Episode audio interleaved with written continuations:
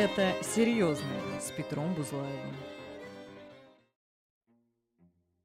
Шесть кандидатов и графа против всех. 20 ноября в Казахстане проходят досрочные выборы президента. Некоторые публичные деятели говорят о демократизации и дальнейшем процветании страны. Среди них, например, Папа Римский Франциск. Но получится ли построить новый и справедливый Казахстан, как его называет Такаев, на пепле недавней автократии? Вы слушаете подкаст «Это серьезно». С вами я, Петр Бузлаев, и вместе мы говорим о рисках предстоящих выборов в одной из крупнейших постсоветских стран. Как вы знаете, очередные выборы президента должны состояться в 2024 году, а парламента в 2025 году. Считаю необходимым приступить к комплексной перезагрузке ключевых государственных институтов в соответствии с новой стратегией. Корни истории с досрочными выборами уходят в январь 2022 года. Массовые кровавые протесты захлестнули почти всю страну. По информации Генпрокуратуры страны, на митингах погибли 225 человек, пострадали больше 4,5 тысяч. Выходить на улицы люди начали 2 января из-за резкого повышения цен на сжиженный газ. Им заправляют автомобили, топят дома и пользуются в быту. За сутки он подорожал вдвое, с 60 до 120 тенге. Правительство пообещало снизить цены цену на газ до прежней, но недовольство протестующих стало намного шире. Митингующие вспомнили про несменяемость власти, нарушение свободы слова, превышение полномочий со стороны силовиков и коррупцию в руководстве страны. Через несколько дней протест из Мирного стал вооруженным. Только в столице захватили аэропорт, подожгли бывшую резиденцию президента и снесли памятник Назарбаеву, первому руководителю Казахстана. Уже 7 января в стране вводит критический красный уровень террористической опасности, а накануне президент Такаев обращается в ОДКБ, военно-политический блок пяти постсоветских стран, после чего протестующих в Казахстане приехали разгонять военные. Завершились протесты Днем национального траура по погибшим и первым изменением в государственном аппарате страны. В Казахстане сменились премьер-министр и госсекретарь, а также сформирован новый кабинет министров.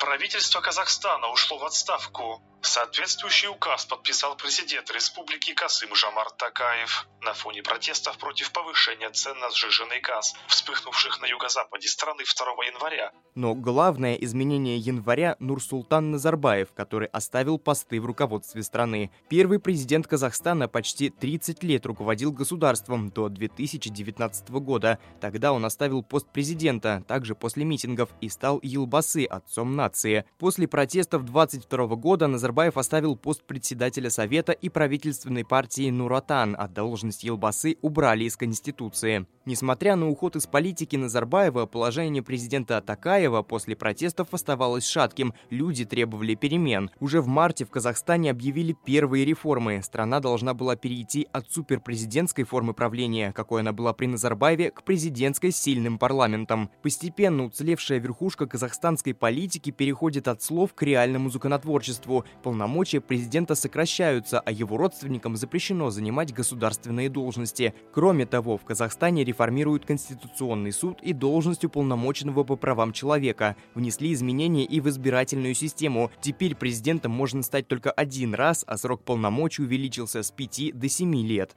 Шесть важных законов по итогам июньского референдума подписал президент Казахстана. По словам Касым Жумарта Тукаева, это позволит сформировать новую модель взаимодействия ветви власти. Несколько новых законов Такаев подписал 5 ноября, буквально за две недели до досрочных выборов президента. В них он, кстати, также примет участие. И, спойлер, наибольшая вероятность победы также у Такаева. Имена остальных кандидатов большинство избирателей попросту не знает. У трех из шести даже нет фотографий в Википедии.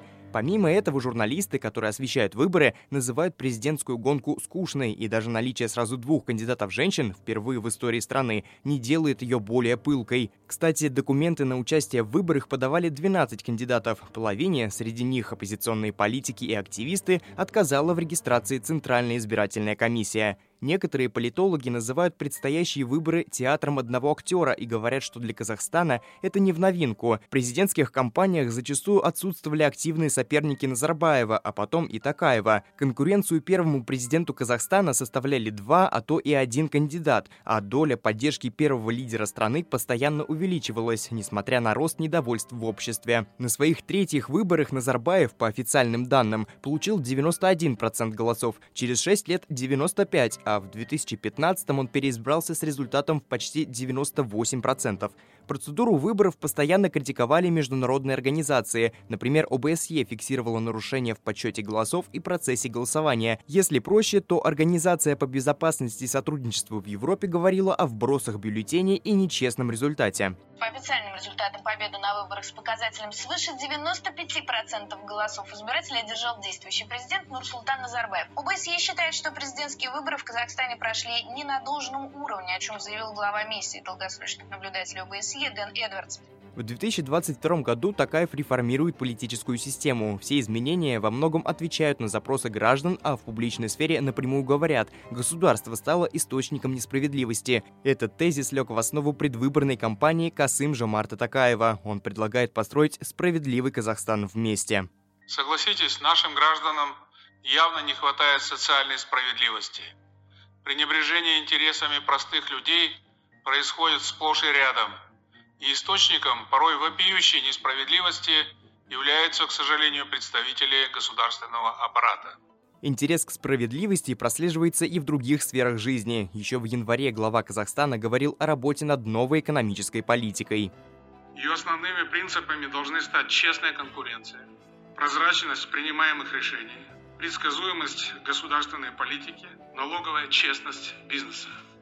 Такой же честности и открытости ждут на предстоящих выборах, но у страны сохраняется множество рисков. Система сдержек и противовесов не налажена, институции, с помощью которых можно регулировать избирательный процесс, остаются примерно в том же положении, что и год назад. Некоторые правозащитники говорят о политических преследованиях, а независимые СМИ испытывают давление со стороны государства. Главный редактор издания The Village Казахстан Малика Муханова рассказала о нарушениях на одном из судебных процессов. Недавно у нас было судебное заседание относительно довольно известного оппозиционера Жанбулата Мамая. Судья э, совершенно по непонятным причинам попросила э, удалиться оттуда всех журналистов, прервала трансляцию онлайн, и это было, конечно, совершенно непонятно для чего сделать. У нее не было никакого права это делать, и, конечно, никто не смог ее остановить. Большая доля СМИ в Казахстане прогосударственные, и некоторые издания за истину могут брать официальную позицию властей. Малика Муханова также ответила на вопрос об особенностях журналистики во время предвыборной кампании. В глобальном плане, конечно же, прогосударственные СМИ будут освещать программы всех кандидатов так называемых, да, но понятное дело, кому они будут уделять больше всего внимания. Что касается независимых СМИ, там, естественно, все мы понимаем, да, для чего эти выборы, что это все, по сути, одна большая фикция, и всем, естественно, понятно, кто на этих выборах победит. Независимые медиа в том числе рассказывают о деталях избирательного процесса, для чего в этом году ввели графу «против всех» и как не потерять свой голос на выборах. Практические советы пригодятся не только на досрочных президентских выборах. В первой половине 2023 года в Казахстане ожидают также досрочные выборы в Мажилис, подобие Государственной Думы в России. Политологи прогнозируют, что кампания в парламент будет менее предсказуемой, чем президентские выборы.